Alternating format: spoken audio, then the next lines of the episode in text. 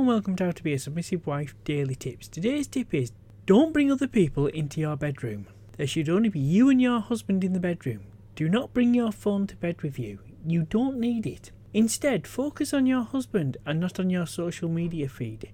Your husband is the one that matters. He will still be there when all your online friends have long gone.